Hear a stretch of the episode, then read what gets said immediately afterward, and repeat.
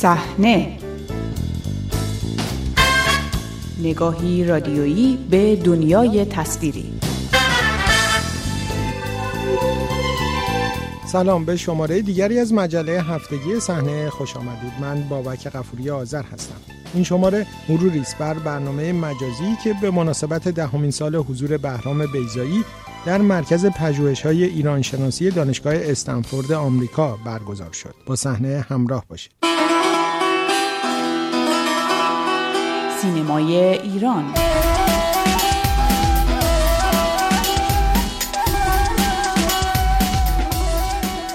حضور بهرام بیزایی ادیب پژوهشگر نویسنده و کارگردان شهیر ایرانی در مرکز پژوهش‌های ایران شناسی دانشگاه استنفورد آمریکا از ده سال گذشت و در آستانه رسیدن به 11 سال است. شهریور سال 89 بهرام بیزایی به دعوت این مرکز ایران را همراه خانوادهش ترک کرد و از آن زمان تا کنون در کنار پژوهش و تدریس در این دانشگاه چند نمایش هم بر روی صحنه برده است. هفته گذشته به مناسبت ده سالگی حضور بهرام بیزایی در دانشگاه استنفورد برنامه ای در دو روز به شکل مجازی با حضور تعدادی از پژوهشگران و چهرههای مختلف برگزار و بار دیگر جنبه های مختلف آثار آقای بیزایی بررسی شد. عباس میلانی مدیر مرکز پژوهش‌های ایران شناسی دانشگاه استنفورد ژاله آموزگار، حمید امجد، سهند عبیدی، ماندانا زندیان، نگار متحده، امیر حسین سیادت و سعید تلاجوی از جمله سخنرانان این نشست مجازی بودند که هر کدام از منظری به بررسی آثار و فعالیت‌های بهرام بیزایی پرداختند. امیر نادری نویسنده و کارگردان شناخته شده یکی دیگر از افراد حاضر در این برنامه بود که در کنار ساخت یک فیلم نمادین کوتاه به نام سفری به دنبال هویت در قالب گفتاری به بیان خاطرات و رابطهش با بهرام بیزایی پرداخت. بخش قابل توجه صحبت های سازنده فیلم هایی چون تنگنا، دونده و آب خاک اشاره او به نبودن بهرام بیزایی در ایران بود. آقای بیزایی یک عصبانیت عجیبی همیشه داره. عصبانیتش به خاطر ناد به غیر منصفانه بودن شرایطی که همیشه براش به وجود اومده. خیلی آدم حساسیه. خیلی آدم حساسیه. یادم یه بار به من گفت که مگه من چند تا فیلم دیگه می‌تونم بسازم. الانم اینجاست. اول اینجا درس میده. کارش خیلی خوبه. خود شیرینی هم نمی‌کنه. مجیزی کسی هم نمیگه. عرض می‌خوام اینطوری میگم. قشنگ سر پاشه. آقای بیزاییه برای کلامش احترام قائله برای حرفی که می‌زنه احترام قائله برای راهی که میره احترام قائله وقتی که می‌ذاره روی چیز احترام قائله. اصلا یه بار ازش پرسیدم که موسیو دلت برای چیزی تو ایران تنگ نیست؟ بعد از حرف ما با هم می‌زنیم. من نه. من من بچه آبادانم. آبادان نزدیک تیاران و یارا اینا بر بیرون بود. آف کورس که خب دلم برای ایران تنگه برای دوستام تنگه برای خیلی تنگه. تنگ نه. بیشتر دوست دارم ببینم. ولی آقای بیزه پیش خودمون باشه امیدوارم که از این حرفی که می‌زنم نرنجه از من خدای نکرده. چون من خیلی بهش دادم. خیلی دوستش دارم. دوست نه دوستشون دارم در واقع. بیشتر شبیه ماهیه که از چیز افتاده باشه بیرون. از حوض. و پرپر بزنه. تمام روح روانش تو ایرونه. تمام روح روانش توی اون بو کاشونه بو ایرونه بو اون اون چیزی که ده خدا داشت دکتر موهین داشت. یک سری از این آدمای ادیب مدرن داشتن. در اون موقع دوره سی به بعد. یه بار ازش پرسیدم دلت برای چی تنگ نشده؟ گفت که خیلی خیلی برای خیلی چیزا اینا. من آدم اهل چوسناله نیست. اینطور هم نمی‌کنه حرف می‌زدیم گفت که یه فیلم همیشه می‌خواستم بسازم به اسم داستانه باور نکردنی. من نشده بسازم. ولی همیشه فکر می‌کنم ای کاش شانسی هست من یه موقع دوباره برم یک بار دیگه لوکیشن های فیلم رو ببینم. لوکیشن که شاید باقی مونده باشه. خب بعد از اون سکوت شد. بعد از سکوت دوباره دم آقای برزایی حالش خیلی بده. در واقع آقای برزایی از این بدشانسی که شاید اورده تو زندگیش شرایطی که نتونست کاری که می‌خواسته بکنه. من اصلا کاری به این ندارم که تو از فیلمش خوشش میاد یا نمیاد. هنرمند حق داره کاری که می‌خواد بکنه و بعد حالا تو دوست داری نداری ما باید ادامه بدیم به هر حال. آقای بیرزایی نتونست دیگه. می‌دونی چند تا سناریو داره؟ از اون آبرو آدم میره وقتی می‌فهمه. فکر کنم نزدیک 50 60 تا سناریو داشته باشه. می چند تا ایده داره چند تا تئاتر داره چند تا کتاب راجب نمایش نوشته راجب تعزیه نوشته راجب این نوشته راجب هیچ کاک نوشته راجب خیلی چیز کرده آقای بیرزایی در همه این یازده سالی که بهرام بیزایی در ایران نبوده است دریق غیبت و محرومیت مخاطبانش از روبرویی مستقیم با آثارش در هر صحبت دوستداران و همکارانش مطرح شده است. و البته این دریغ کمترین باستاب را در صحبت‌های مقام‌های مسئول جمهوری اسلامی ایران داشته که اقداماتشان در تمام سالهایی که از انقلاب ایران رفته عامل اصلی مهاجرت بهرام بیزایی بوده است. بهرام بیزایی در پیامش به این نشست پاسخی به صحبت‌های مطرح شده از سوی امیر نادری درباره دوریش از ایران داد و همچنین نکاتی را هم درباره صادق هدایت نویسنده شناخته شده بیان کرد. متن پیام بهرام بیزایی را بشنوید. با درود به مردمی که ازشان دور افتادم.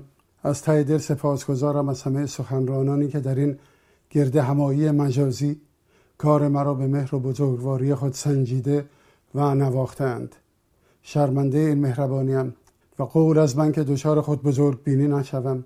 میکوشم ستایش ها را ناشنیده بگیرم و از ابهام ها و تحلیل ها تا هنوز فرصتی هست چیزکی بیاموزم.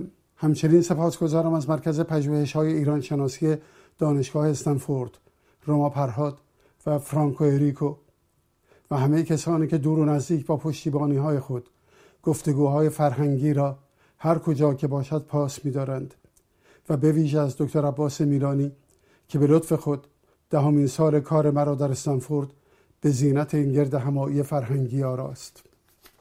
خب من به حرف امیر نادری عزیز فکر کردم که دلتنگی برای کار در وطن از آن میبارید. و احساس کردم منظورش نه من فقط که کلیتر بود.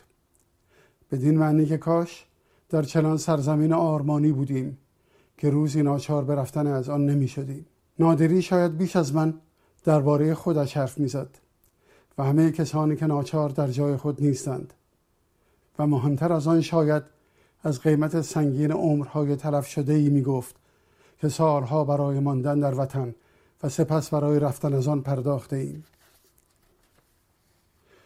اما حالا که یک دهه رفت واقعا فرصتی است از خودم بپرسم اگر این ده سال در کشورم بودم حاصلم چه بود و چه در دست داشتم؟ آیا لطفا اجازه می‌دادند فیلم مقصد را بسازم چنان که می‌خواهم؟ یا ماهی یا اتفاق خودش نمیافتد یا حتی سند یا فیلم های آرزوییم تومار شیخ شرزین اشغال و البته داستان باور نکردنی. آیا لطفا اجازه می‌دادند تجربه حیاتی جان و بلا دور را بر صحنه نمایش ببرم یا حتی صحنه بردن آن را خواب ببینم. آیا می‌شد صدای دوزخیان گزارش اردویراف را بر صحنه بشنوم؟ یا تجربه معاصر شده تقلید یعنی طربنامه ده ساعته را بر صحنه تخت شاهد باشم؟ یا حتی تماشاگر چهار راهی باشم که بسیاری از ما بر سر آنی و آیا می‌شد داشاکل به گفته مرجان را تا یک قدمی اجرا پیش ببرم که پشت صحنه نوشته بسیار ساده صادق هدایت است؟ اینها بخشی از کارهایی است که این ده ساله شده و بیش از این نمی‌گویم از ترس تعبیر به خودخواهی حالا که نگاه می‌کنم می‌بینم این جای غریب هم. اگر هر ایالت دیگری بودم یا در هر مرکز ایران شناسی دیگر شاید هیچ یک از این اتفاقها نمی افتاد کسی اینجا به هیچ کدام از اینها وظیفه ای نداشت. فرصت یک باره پیش آمد و کسی باید آن را می شناخت در واقع فرصتی که همه عمر در وطن ازم دریغ شد اینجا به هم رو نشان داد. امکان آزمون خیالات نمایشیم یک بار و یک جا می شد این تجربه ها رخ بدهد و آن درست همینجا بود. انبوه نمایش دوستان ایرانی محل انبوه داوطلبان بازیگری و کمبود آن زبان که همه را به فرهنگ مادری وصل می کند با این همه من بی توقع آمده بودم و حرفی نزدم تا حرف خودش را زد. یک هم های دهه ها کنار نهاده و بعضی فراموش شده زنده شدند و تجربه های حیاتی نشده سر برداشت خود را نشان دادند و کسانی نیز که پشتیبانی مالی خود را عرضه کردند. ما چهار نوبت چهار کارگاه بازیگری فشرده برپا کردیم و بیش از پنجاه تن در چند کار ما بر صحنه بازی کردند. از همه سپاسگزارم و بیش از همه از سپاسگزارم از عباس میلانی که اگرش نمایش دوستی و نمایش شناسی نبود و درک این فرصت استثنایی شاید این ده سال فقط به تدریس میگذشت و همین. تنها کاری که اینجا به اوج تمرین رسید و نشد داشاکل به گفته مرجان بود که اینجا نوشته شد. سالهای دوره اول دبیرستان معلم های ادبیات مدارس و شاعران سنتی نیمایوشی را ریشخند می کردند که به سرش زده. اما از خطر هدایت پرهیز می دادند که سم جامعه است و جوانانی که نوشته های او را می خوانند از نومیدی دست به خودکشی می زنند. وقتی هدایت خودش را کشت من دوازده سالم بود. در واقع من هدایت را با مرگش شناختم. آن هم از مجله اطلاعات ماهانه مزگن به عکسی از او روی جلد فروردین 1330 بعدها بود که در دارالفنون همدرسی آرامی به اسم قدسیان تحلیلی از بوفکور خواند. و اشارات اثر را چکافت و جهان وهمی را به جهان روزمره تاریخی پل زد و اسمش برای همیشه در یادم ماند. نوشته های هدایت پایین و بالا و سبک سنگین دارند و جای بررسی آنها اینجا نیست.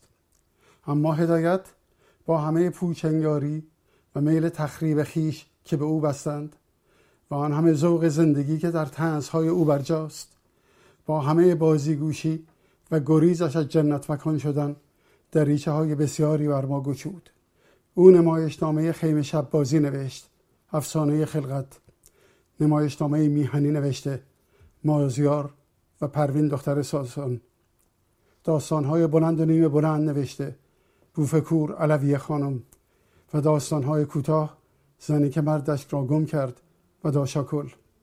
و برای من مهم است که اجرای اقتباس صحنه از دو نوشته کوتاهش محلل و مردخورها بعد از خودش سرآغاز نمایش نوین ایران شد.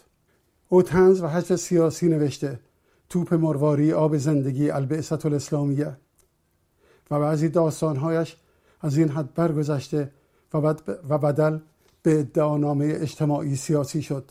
حاجی آقا تنز و حجر نوظهوری آورد و غخصهاب که شوخی با همه چیز و عشقش به سینما و تأثیر پذیریش از آن را می شود در چند قضیه آن دید او همچنین نقد ادبی تنظامیز یا هجوامیزی دارد.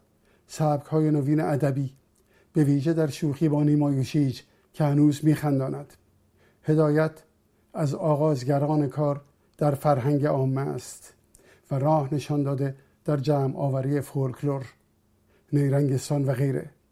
هدایت در ترجمه ادبیات پهلوی کار کرده و نسل من از طریق او با این جهان آشنا شد. شاید او اولین کسی باشد که در باب فواید گیاهخواری و پرهیز از گوشتخواری نوشته باشد. در مقاله تحلیل نویسی از نخستین هاست که نوشتهش مبنا و معخذی دارد. کافکا ربایات خیام.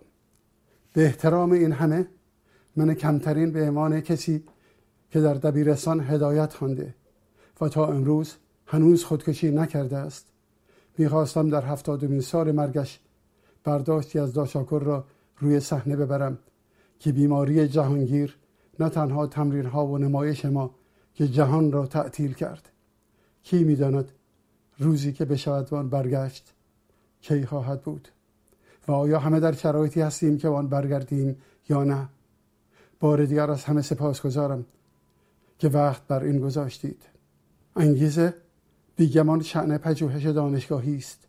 اما من نیز امیدوارم سزاوار این همه مهربانی باشم.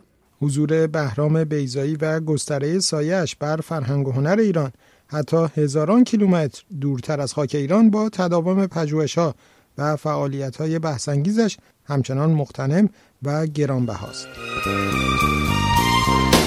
همراهی دیگرتان با مجله هفته صحنه سپاس گذارم تا هفته آینده شب و روز خوش.